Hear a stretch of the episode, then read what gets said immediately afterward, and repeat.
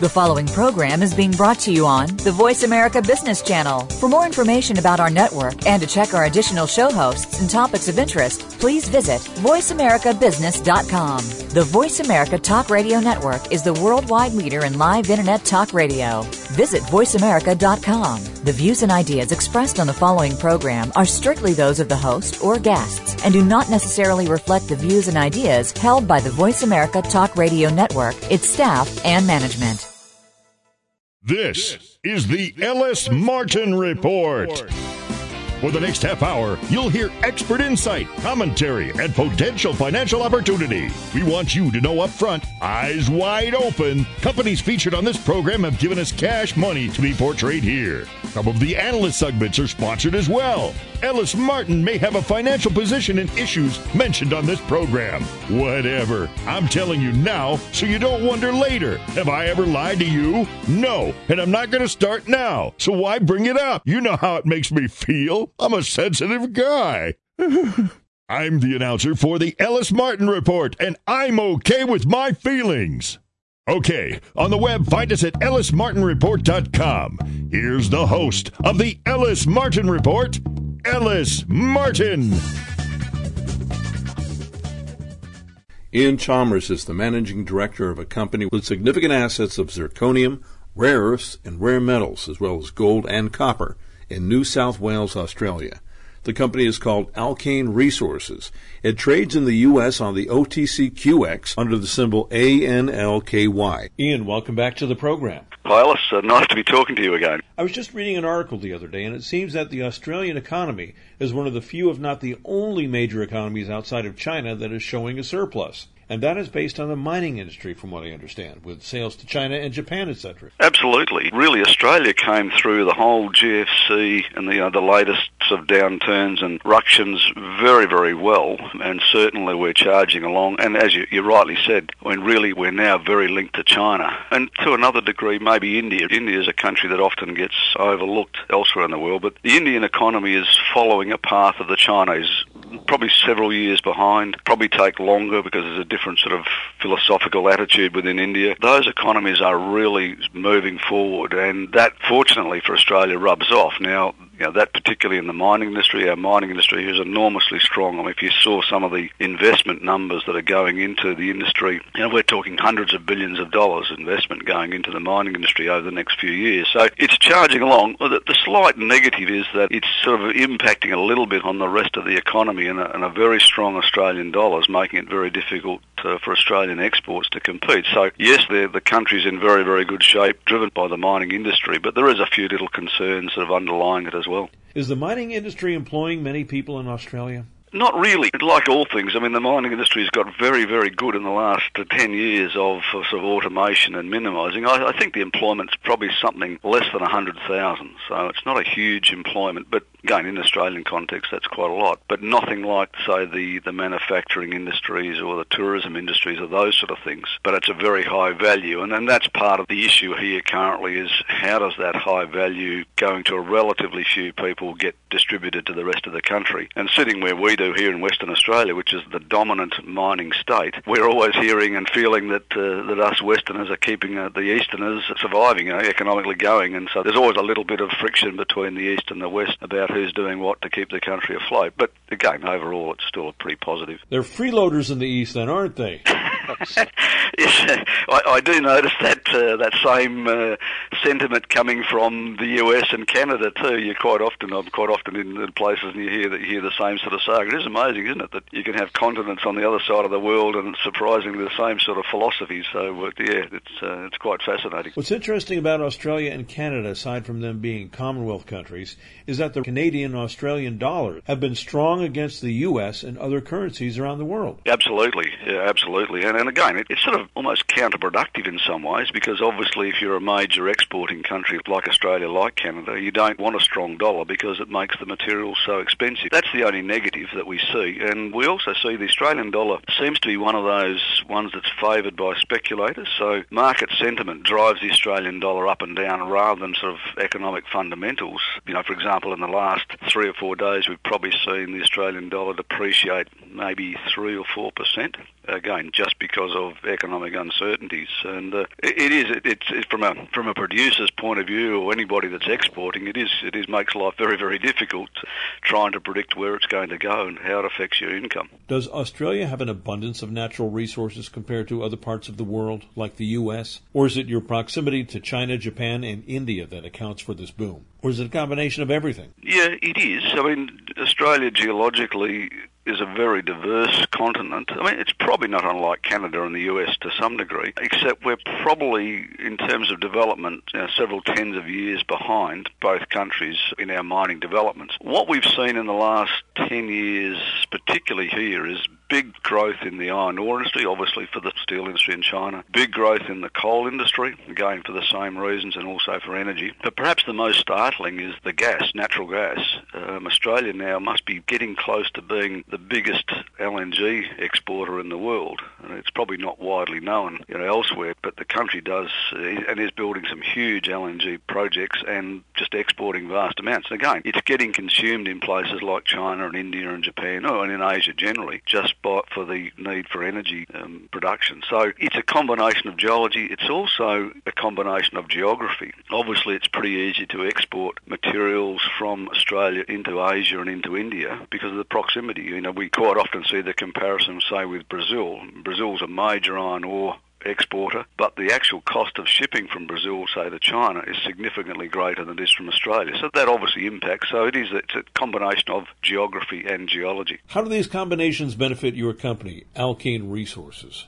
Look, I think they benefit us in that they give us great opportunities. And in this industry, you have to be, in my view, very persistent. You know, we picked an area, even though we're based on the west coast, we picked an area over east to go and help out the poor, uh, poverty-stricken easterners to focus our development there, to, to focus with the exploration work that we're doing and the development work there. And again, because it's a geologically significant area, and we thought an area where there's a lot of potential. By persistence, I mean sometimes you have to try and get in early. Now, you know, with the Dubbo Zirconia project, this is a major zirconium niobium rare earth project. We've been working on that project now seriously for probably 13 years. And when we started out back in the late 90s, most people thought we were mad. You know, why are you looking at these exotic metals that nobody wants to buy? And I guess it sort of influenced us to say, well, we believe that over the next 20 to 30 years, the world will need these metals. There'll be growing demand. The sources of supply are currently restricted or focused in particular geographical areas, and therefore there was a great opportunity. So two things there. A, having the access to the, the right geology to start with, and then second, secondly, being able to see somewhere in the future where things like these particular metals are going to be in short supply. That's just brilliance on the part of the board of Alkane to be able to see that far into the future and to see this tremendous need, even exporting to China. Did you see that as well back then? No, we didn't. I mean, I certainly, you know, certainly would have underestimated enormously uh, what happened in China. I, I think all of us Uh, really until probably four or five years ago regarded China as a as a communist country, which it still is, of course, with a very insular outlook on the world and a very insular requirement. What we didn't anticipate was this. Again, you'd have to congratulate the Chinese authorities for saying, well, this country needs to come up to be a first world country. We need to put a lot of effort into the resources, a lot of effort into the standard of living for the people of this country, and that requires us to do this, this, this. And, and then that's when China really started to become aggressive in the resources area, and they've really driven the, the demand for iron ore, coal, and every other metal, really. You might not like communism as a government philosophy, but you have to give them you know, recognition for what they've done and, and the flow-on effects it's had to other places like Australia. I just wonder how that works under communist government. How do you manage 1.3 billion people and keep them productive? I think the, the fundamental is you keep them happy. You get them happy, keep them happy, and, and this urbanisation program that's going on in China, where they uh, they sort of building cities, you know, five million, ten million cities on a on a regular basis, and they're encouraging people to come in off the land. You know, the the small villages where there's really limited work and limited ability to improve, come into the cities, and then coming into the cities is like a, a self-fulfilling vision in the sense that those people then require jobs, they require they'll go out and buy things, and they become a consumer society as well. So it's a slow process, but you can certainly see it happening in China. I mean, you only have to look at you know, television programs on China and the, the value of living that's, that's happening now. It's, it's a big, big change, huge change, and uh, it's interesting to watch. Don't the Chinese like to own most of what they involve themselves with on all ends? Don't they like to become vertically integrated by rote? Have you had any suitors trying to obtain the company? Absolutely.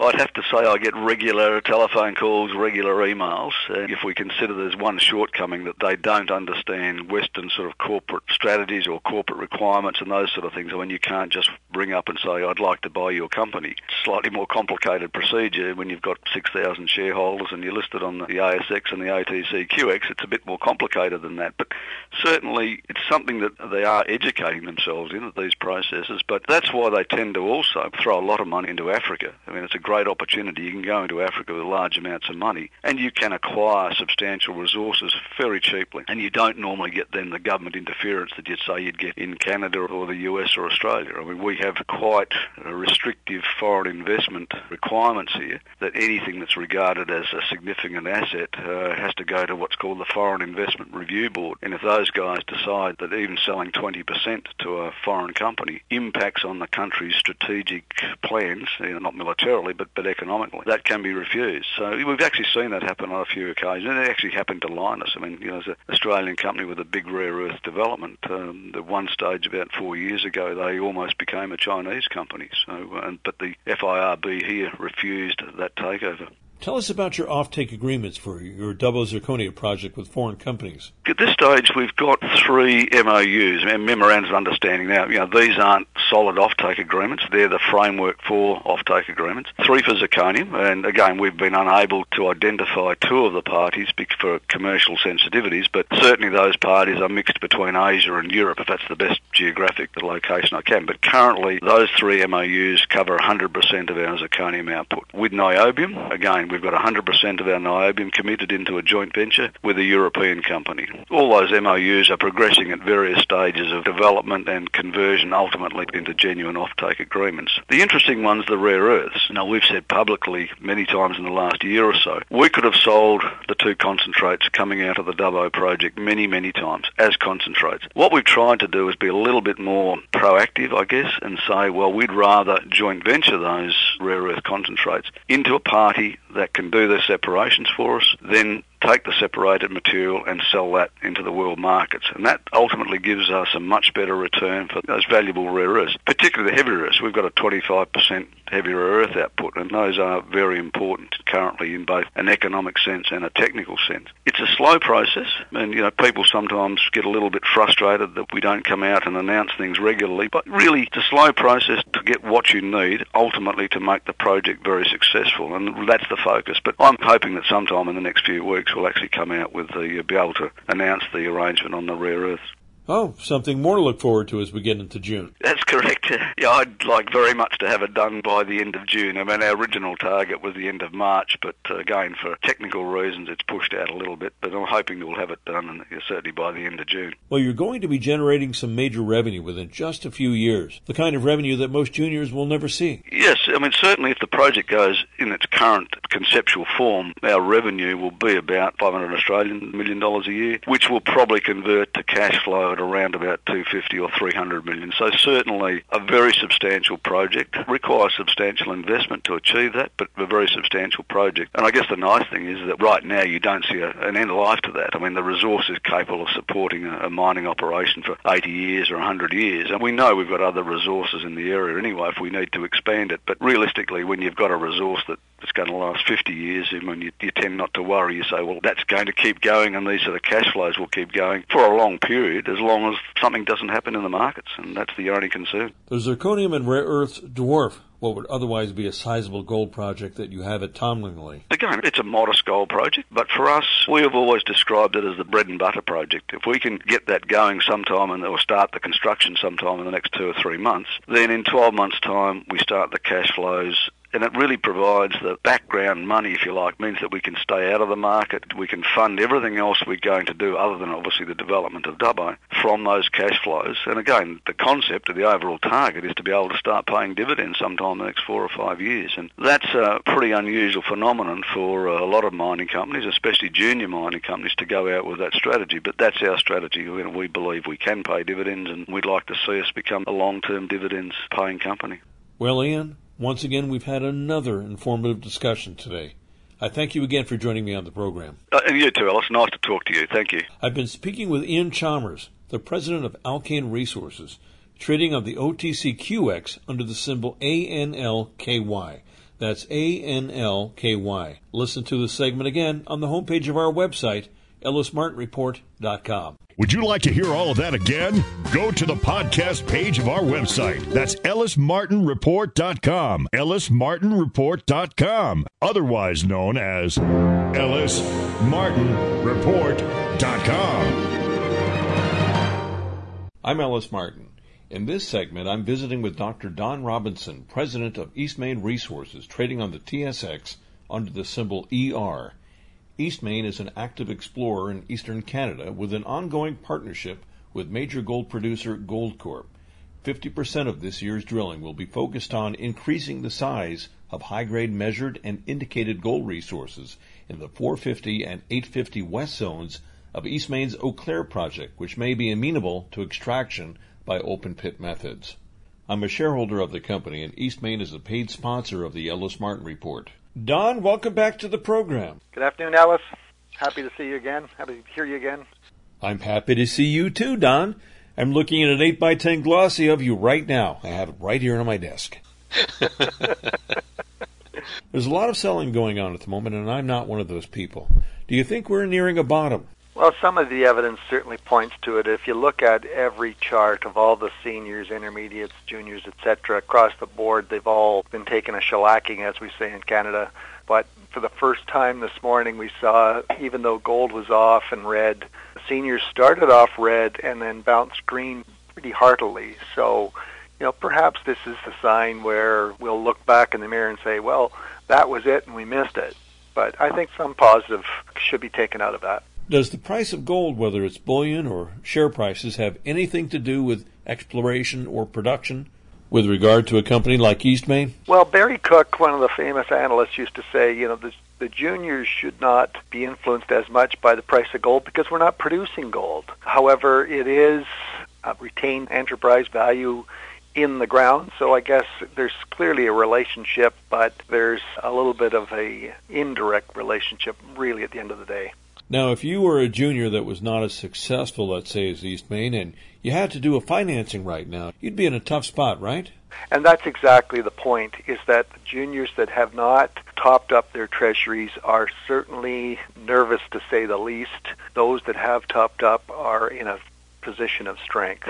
We've been fortunate for the past half a dozen years. We've been able to keep the company very strong in advance. Last year, we doubled our treasury for less than a 5% dilution. The placement price that we raised money at is more than double of what we're trading at right now. That's clearly an advantage for ourselves at the current point.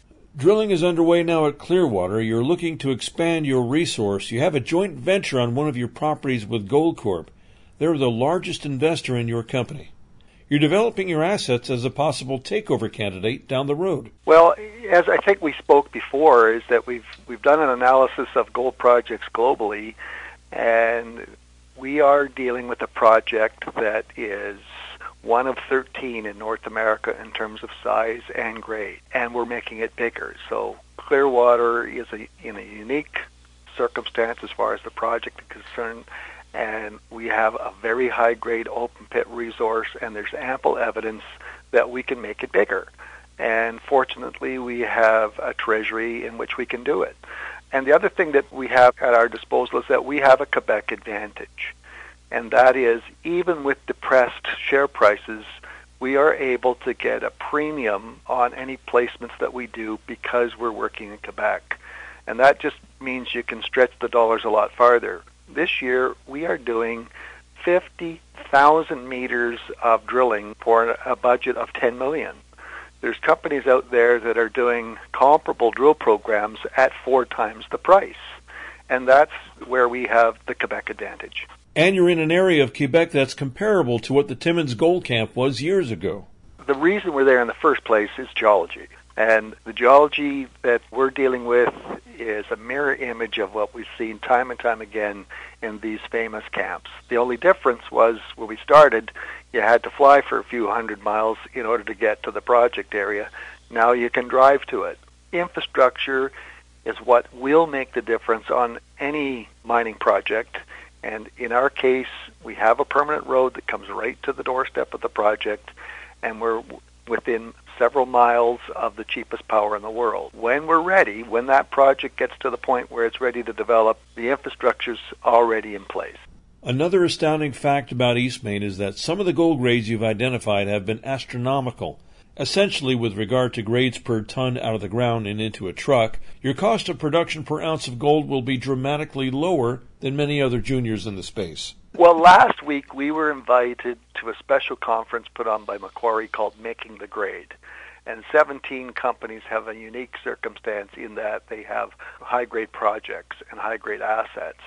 Clearwater is an exceptional one in that the open pit grade is three to five times higher than most of these undeveloped open pit projects out there, which has the following repercussions.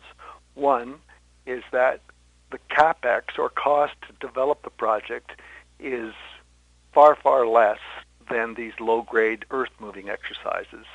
Number two is that your profits out of this is much, much better. So that for a project, in our case, if it's a mill of two or three thousand tons per day, it's equivalent to a twenty or thirty thousand ton a day mill of some of these other projects. So it's clearly an advantage to have grade. There are so many companies that don't necessarily have grade, and they don't have money in the bank. Even though your share price has fallen back during this pullback, it's still performing much better than many of these other companies without that grade. Well, across the board, we're not happy with the share price, but we have outperformed our peers and we've outperformed the companies that are trying to develop projects. I think we will see that specific companies get in a position where you can take advantage of this and we have money in the bank. We have a very healthy program going forward. We're currently drilling as we speak, and that's the fun part of our business. And that way you can grow your project and then get into a new league, a new tier. And that's really what the catalyst is going to be in terms of the main driver of the share price success. Then we've got companies in Quebec such as Osisko with a large amount of low-grade tonnage and a share price of around 740 or so. They are the most gold price sensitive in terms of these large open pit earth moving exercises are very attractive. We just saw IAMGOLD acquired Trelawney. It's a very early stage large inferred resource and their objective is to make an impact uh, in terms of total production. And that's why they're, the senior companies are looking at these low grade projects is that they're big. They can make an impact on the bottom line for the big companies, but they are also very sensitive to the price of gold more so than the uh, higher grade projects.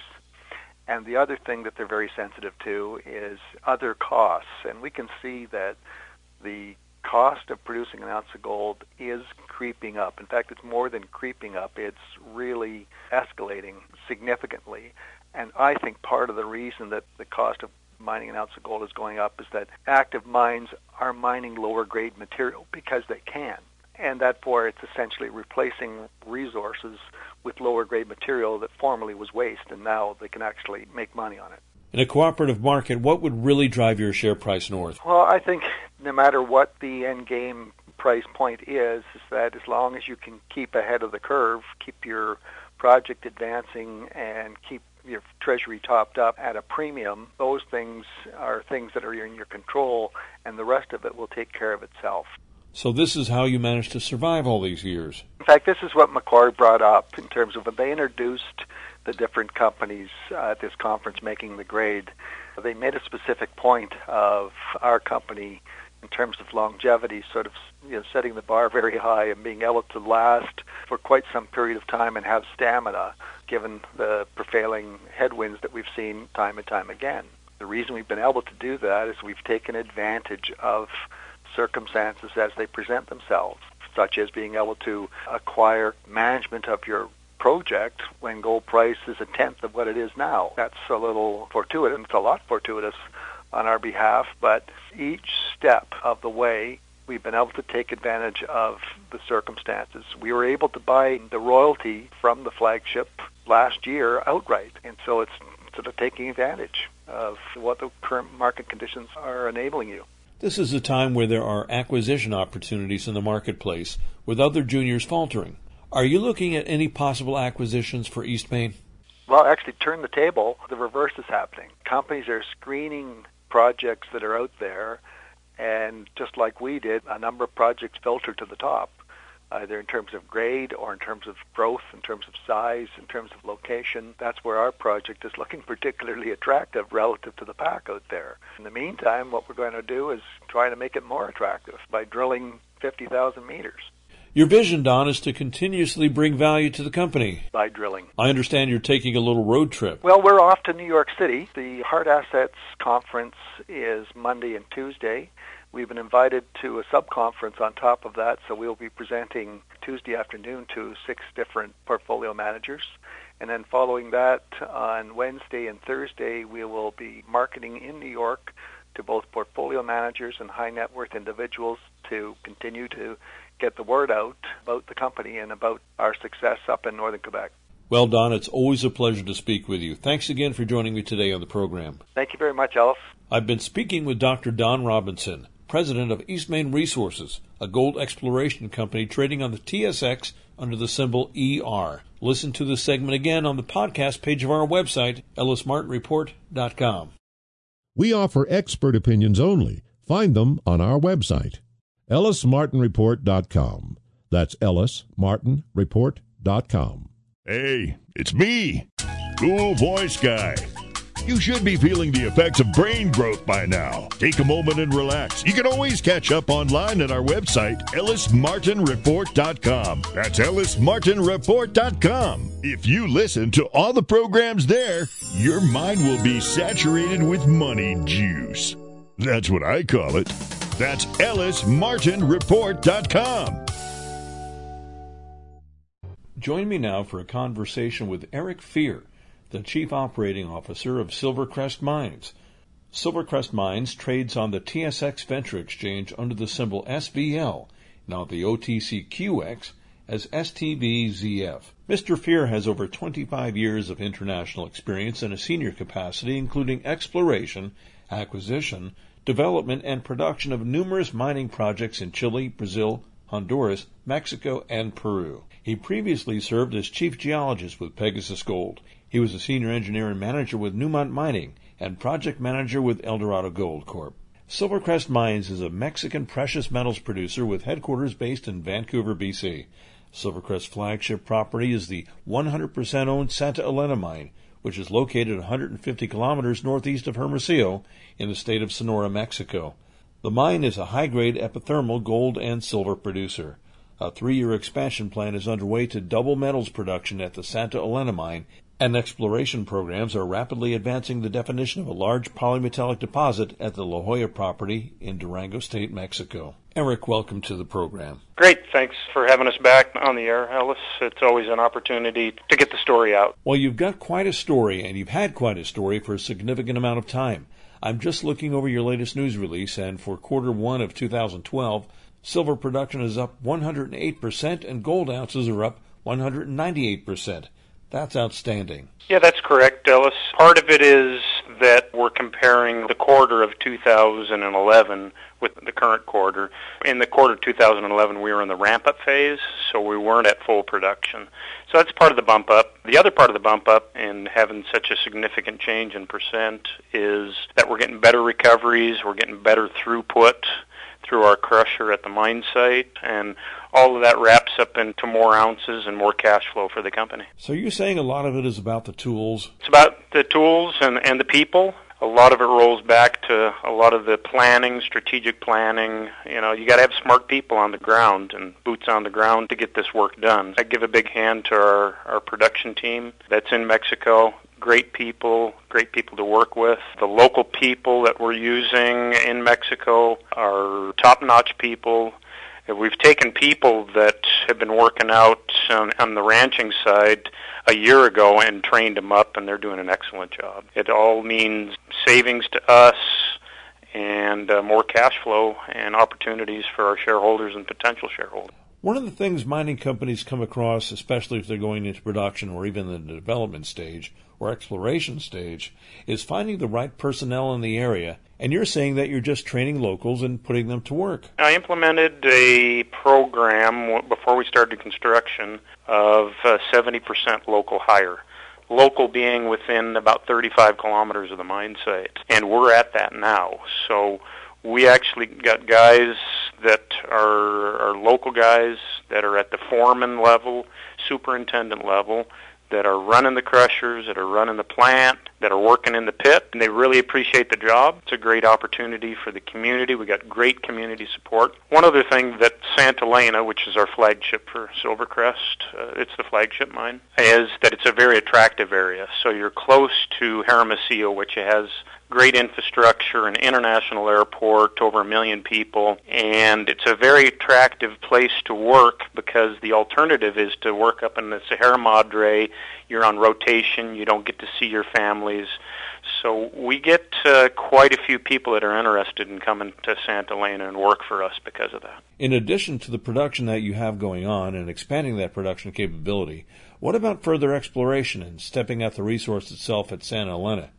What's happening in that direction? We got a twofold plan for this year. One is to expand the resources at Santa Elena, and I'm shooting for a 50% to 100% increase in our underground resources. We've started up a drilling program, so look forward to those news releases coming up over the next several months. Beyond Santa Elena and expanding that resource, with success of expanding that resource, it adds mine life, adds more job security, adds more cash flow to the company and, and to its shareholders. Beyond Santa Elena, we uh, have a major discovery in the state of Durango. Keep in mind that Santa Elena is in the state of Sonora, so there's quite a bit of a distance between the, the, two sites. So that major discovery is called La Joya. We just did our first NI 43-101 resource in January, over 100 million ounces silver equivalent, about 60% of that silver, 30% copper, and 10% uh, on the gold side.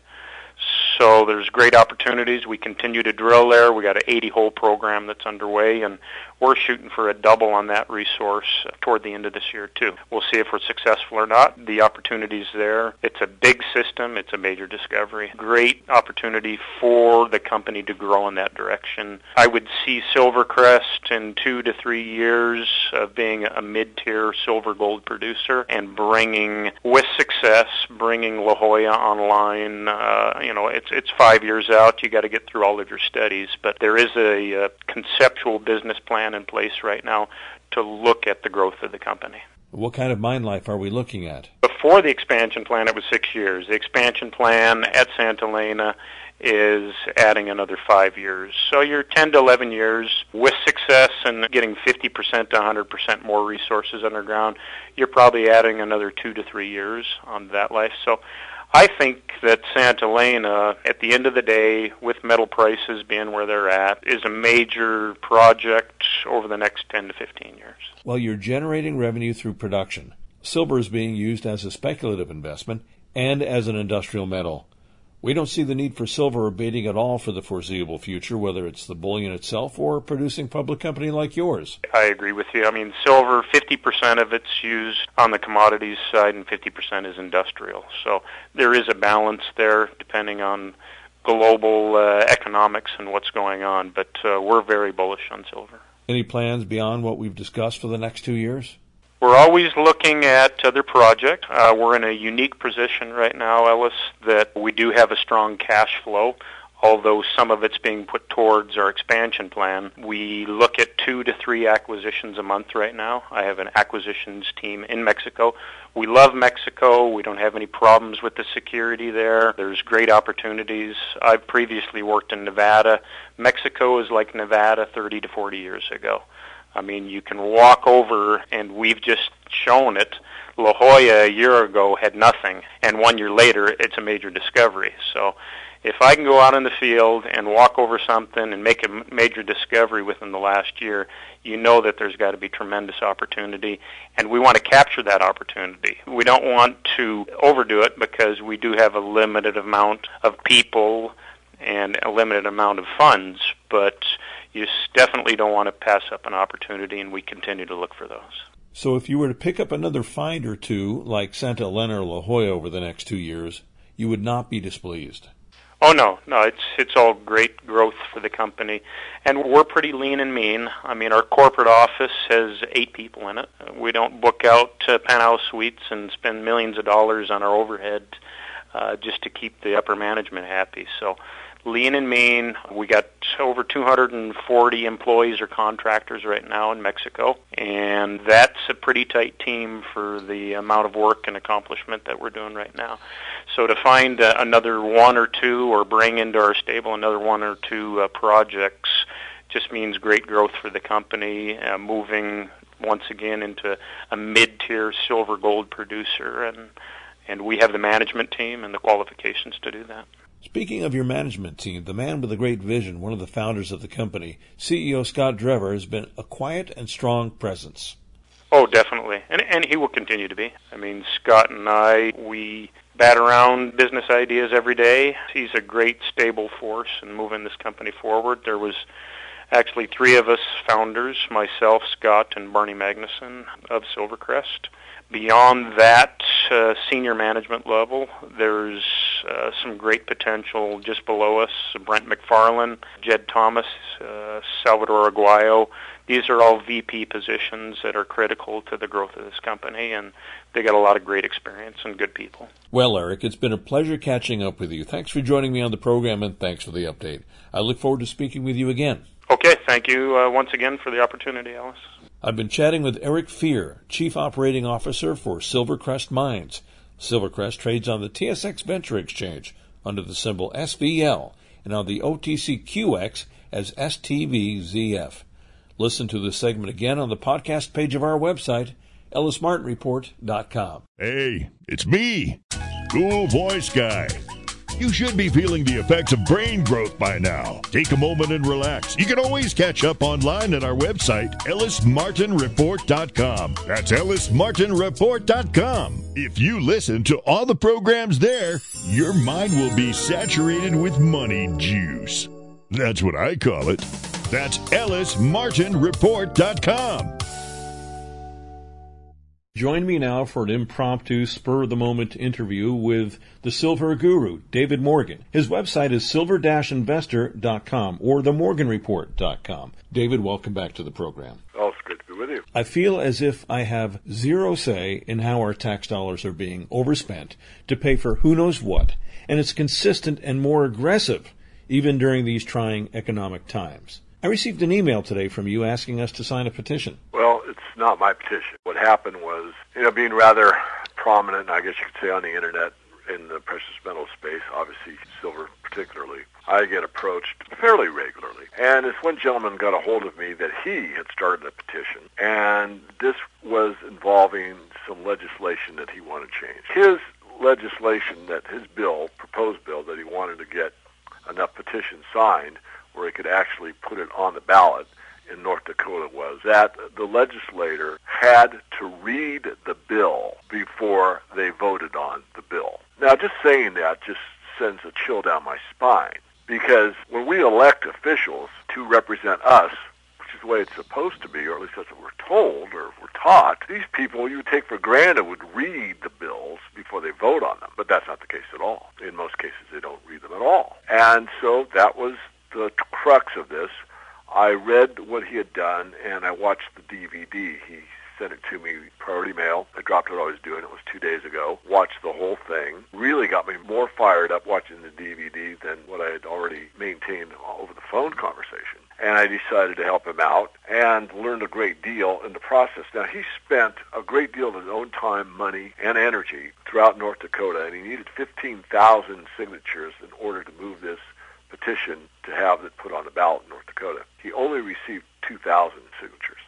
So he was like seven times as many to go in order to actually even get this thing placed on the ballot. But he learned a great deal. And in that process, he's contacting people such as myself that are willing to help the cause. But again, I just have to say it one more time. Where have we gone where we have to put a, a measure into the legislature that demands they read the laws that they're voting on? I mean, this is like a science fiction or a comic book situation. Oh no, we don't read them; we just vote on them. I mean, it's ridiculous, and yet that is exactly the case. Now, I read something recently that illustrated the concept that these bills are purposely written in great misguided depth, voluminously thick, in order that they're impossible to read. They're not supposed to be read. They're just supposed to get passed. They're never going to be read. Most members of Congress don't read them. Bills are just getting passed by rote. Where's our voice, David? Well, that's the point, one of the many points. Exactly right. This documentary does a great job of explaining most of these bills are written by lobbyists that have very much vested interest, special interests as they're commonly referred to. They write the legislation and they pass it along to their hand-picked Congress critter of choice, and they put the bill into the House of Representatives, and then it's voted on. What they also showed in this documentary, which I actually didn't know, although it didn't shock me when I saw it, was when these votes are taking place, they vote electronically by pressing a button on their desk, and that legislators will push the buttons of other House members that either are absent or not at their desk at the precise time. For an example, I forget whom it was, but it's again in the DVD. One of the Congress critters was pressed his button, turned around, and the guy behind him didn't have a chance to press the button before he voted for him. I mean, this is absolutely, again, absurd. It's it's beyond ridiculous, and yet these are people that are spending money we don't have for causes we don't want, and doing it without even knowledge of what laws they're passing. I mean, again, words don't, you know, leave me. I, I don't have anything. I can't express it strongly enough of how upsetting this really is when you think about what has gone on and what has happened to uh, a nation that was set on a fundamental principle that was basically very simple, and the fact that we're all created equal didn't mean that we're all created equal in the sense that we could all play NFL football or that we're all created equal in the fact that we're all could be an Einstein. But we're all created equal in the eyes of the law. That's what separates a republic from a democracy. We all have the same legal rights guaranteed by the legislator, guaranteed primarily by our creator and secured by the founding documents. It's gotten so convoluted it's become laughable, although it's not a, in the least bit funny. Where's the fairness here? There isn't any. The fairness is gone. The sanctity of law is gone. The special interests are running the show. There's so much legislation out there and so much more that gets passed every year that no one can really make sense of it. Unfortunately, it's going to take something nearly catastrophic to bring it back into some semblance of sanity. Point being that the economic situation is untenable. And that alone is something that resonates with everybody. Everybody buys food, everybody drinks water, everybody seeks shelter. And when those things start moving away from you or your ability to pay for them, everyone gets a wake-up call. And that's the direction that we're headed, and I think we're going to continue. And then these questions will be asked. I'm not sure the right questions will be asked. I'm not sure the right people will be blamed, but at least there'll be some waking up period that will take place. And when things fall apart, they don't come back together very easily. Well, you know what the answer is, don't you? Spread the wealth. Yeah, right. So I print it all up and drop it from helicopters equally to everyone and then we'll all be rich and it won't matter. If it's indeed all about money, where's the money going to come from to pay for all of this? That's, as you know, Ellis, what deficit spending is all about. The deficit means that all the tax revenues that are collected do not cover the expenditures of the government. And to make up the difference, they have to borrow it. And that's been going on for, again, a very long time. And it will continue. I mean, right now they could tax everybody at 100%, and I don't think it would make a difference. We're mathematically at a point where it's impossible to get this thing under control. And so therefore, logic tells us it's out of control. It's not going to end well. How does a petition help? Where are the freedom fighters? Well, I think, one, you have to stay somewhat optimistic and realistic. To just get them to have to read the bill under penalty of perjury would slow down the legislative process a great deal. And I think that's a good thing. I mean, basically, something that's classic and elegant is usually simple. You don't need a bunch of rhetoric to make a law, to pass a law. I mean, you don't need these tons and tons of paper, pages upon pages, as you suggested, were extremely convoluted and very difficult to understand and deliberately written that way because there's some special interest that penned this thing over, you know, a six-month time frame and was rushed through Congress in a six-minute time frame and no one read it. So I think slowing down the Congress critters would be something that would be advantageous to everybody. There's enough laws on the books, really. That's not saying that there aren't any that shouldn't be passed. I think most new legislation should go into basically undo the mess that they've created, get things back to a very simple, understandable state. And that could happen. In fact, I'm fairly optimistic that it will happen, but it won't happen, in my view, until things have gotten to a point where they don't have a choice. In other words, the economic conditions require that things get very much simplified. Does the natural ebb and flow of all this break down to action at the state level? I think it is, and I think that's what we're seeing. If you look uh, again at my specialty in the precious metals, what you're seeing is more and more states that are saying, you know, we want to have gold and silver as uh, a currency that can be used in the payment of debt at the state level, and that states' rights being enacted. I believe that's where it belongs. I believe that there's a trend there. I think it's going to accelerate, and I really think that will help solve the problem. I mean, basically, the federal government in the founding idea was that it was a very small area that had mandate not over the states. The states were superior to the federal government, but they did have purview combining the states into a federation for purposes that were important, such as a military force or actually gathering the militia on a nation-state basis if it were required to do so but they had very limited power. In fact, they had such limited power that the federal government was given a district, not a state. A state is superior to a district. And yet the District of Criminals, I mean, Columbia, was put together, and now, of course, the federal government, through various methodology, have pretty much usurped the state's power, although the states are fighting back. But at law, states are superior to the district. So actually, if we can get back to a natural decentralization, we're going to be what our founding fathers meant us to be. Pretty much. The idea was that states could pretty much decide how they wanted to do business. If a state, as an example, felt that prostitution should be legal, such as most of Nevada, people that were in favor of that could move to that state. And people that really didn't want anything to do with that type of thing would not be in Nevada. If you had a state that was favorable to gambling, for an example, and again, Nevada would come to mind, let's say a certain methodology doing something, it would attract certain people and not others. But it was the idea that the individual had the right to go where they wanted to. So the states had the power to provide for the citizenry of their state what they deemed appropriate. And of course, it was really, in the true sense, voted on by the people. In other words, it was the people's will.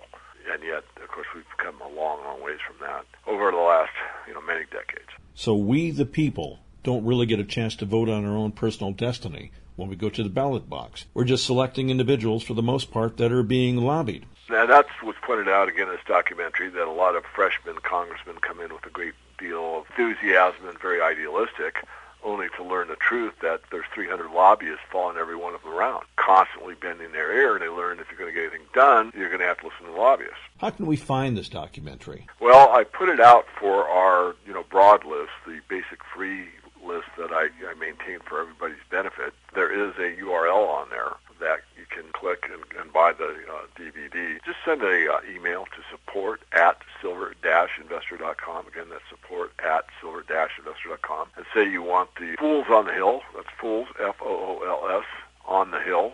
It's all about how foolish the uh, Congress critters are, and we'll send you information on the DVD. Tell us about the Morgan Report. Well, I just mentioned we do have a free email for everybody's benefit. Above that and beyond that, there's a member section, which is a paid service, which helps you make money in money mining the metals. There's a basic service for $130 a year, and there's a two services above that. One is I uh, show you the trades that I'm putting on and off, and go into the a lot of the videos. We produce videos of different companies, interviews, that type of thing that we put in the members only section. And then there's an advanced service for basically fund managers or high net worth individuals. All of those are explained in greater depth on the website by a video presentation. David, as always, it's been a bit of a history lesson and an economic lesson. Thanks for joining us today on the Ellis Martin Report. My pleasure. Thank you. David Morgan's website is arrived at by typing in silver-investor.com. We offer expert opinions only. Find them on our website, ellismartinreport.com. That's ellismartinreport.com. Would you like to hear all of that again? Go to the podcast page of our website. That's ellismartinreport.com. ellismartinreport.com, otherwise known as ellismartinreport.com. Cream Minerals trades on the Venture Exchange under the symbol CMA.V and in the U.S. on the over the counter bulletin board as CRMXF. Michael O'Connor, President of Cream Minerals, thanks for joining me today on the Ellis Martin Report. My pleasure, Ellis. Thank you. What's come up with regard to your Nuevo Milenio project? We issued a news release, and in that news release, there were four drill holes from Bocas North, which is a potential open pit target on the uh, floor of the caldera. Of the four holes, the hole 9 missed the zone, which happens in exploration drilling. However, holes 10, 11, and 12 did hit the zone. All of the holes returned good values, and the best value was 68 grams per ton silver and 0.4 grams per ton gold over an intercept of 22 meters. Contained within that intercept and also contained with the intercept on the other two drill holes, 11 and 12, were higher grade intercepts of roughly 2 meters running 150 grams per ton silver and roughly 0.7 grams to 0.8 grams per ton gold. Quite good results. I'm very happy with them. When you take those within the context of a uh, open pit potential, it becomes really very interesting. Well, you've got high grades of silver at surface. You're most definitely increasing the resource. Will this specifically define the company as an open pit resource project? I think it's a little bit too early to, to say that it's going to be strictly an open pit project. You know, we do have very good grades in the quartz veins and the quartz stockwork contained in the eastern wall of the caldera. The prime determinant will be total ounces contained in the east wall of the caldera. Are there sufficient ounces there? And are the locations of the quartz veins with respect to each other amenable to underground mining? If that works out, then yes, we could have a, an underground uh, mining operation. Most certainly, at this stage, it looks like we will have open pit operations on the floor of the caldera. Your market cap expands naturally due to the growing price of silver. We've had several people come on the program and predict that it's going to hit fifty or sixty dollars an ounce by the end of the year. That's correct. I mean, currently our market cap is roughly 35, 37 million dollars. This stock is trading approximately 27, 28 cents Canadian. There are 153 million shares out, so let's assume that silver rallies strongly, the share price rallies strongly, hits a dollar then our market cap is $153 million. So that should directly affect the share price of your company as well. Any junior exploration company which has got a, an in situ resource and which is working on developing or expanding that in situ resource can be viewed as, as a long term call on the price of silver. So as the price of silver goes up, the price of the silver in the ground or the value of the silver in the ground is going to go up. So therefore the net present value on a fully diluted basis is going to go up. Therefore the share price sooner or later is going to have to respond to the increase in the net present value of the underlying the share price. Well, the open pit means that it's actually going to be a lot cheaper to produce an ounce of silver and uh, uh additionally create that sort of value for your shareholders. That's correct. It's going to be much cheaper to produce an ounce of silver. It's also going to be much easier to produce an ounce of gold. Typically in the open pit areas, we're seeing about 0.4 to 0.7 grams per ton gold, which is a nice credit to have because generally it will pay for all your mining and milling costs. In addition, if you're looking at an open pit operation, your capital investment is going to be dramatically lower than if you're looking at, a, at an underground mining operation, simply because you're spared the expense of drilling the tunnels, the drifts, the adits, etc. That can be incredibly expensive. And of course, there's plenty of infrastructure in Nayarit State, Mexico. We're within, say, 14 kilometers from the airport, 14 kilometers from power. We're roughly 14 kilometers from water. There's a railway that is, I'd say, 8 kilometers from the entrance to the property, and we're 27 kilometers by road from Tepic, the capital of Nayarit State. So, with respect to proximity and infrastructure, it is very favorable for the uh, development of the project because the capital investment required, or the infrastructure capital investment required, is actually going to be quite low compared to some other projects I've seen. Who are some of the analysts that have covered you lately? Starting with Northern Securities, Matthew Zylstra. He has a speculative buy rating on the stock with a one year target of 47 cents. Uh, he issued his initial coverage in late December of 2011. Mike Bandrowski, mining analyst with Clarus Securities, is currently issuing morning notes. Brian Zitzo with Byron Securities has a speculative buy. He currently doesn't have a, uh, a one year price target. However, he has said that in subsequent research publications he will have a, uh, a one year price target. And most recently, Dundee Securities included Cream in their summary of junior silver exploration companies uh, for 2012. Michael O'Connor, president of Cream Minerals, trading on the Venture Exchange under the symbol CMA.V and the over the counter bulletin board as CRMXF. It's been a pleasure speaking with you today.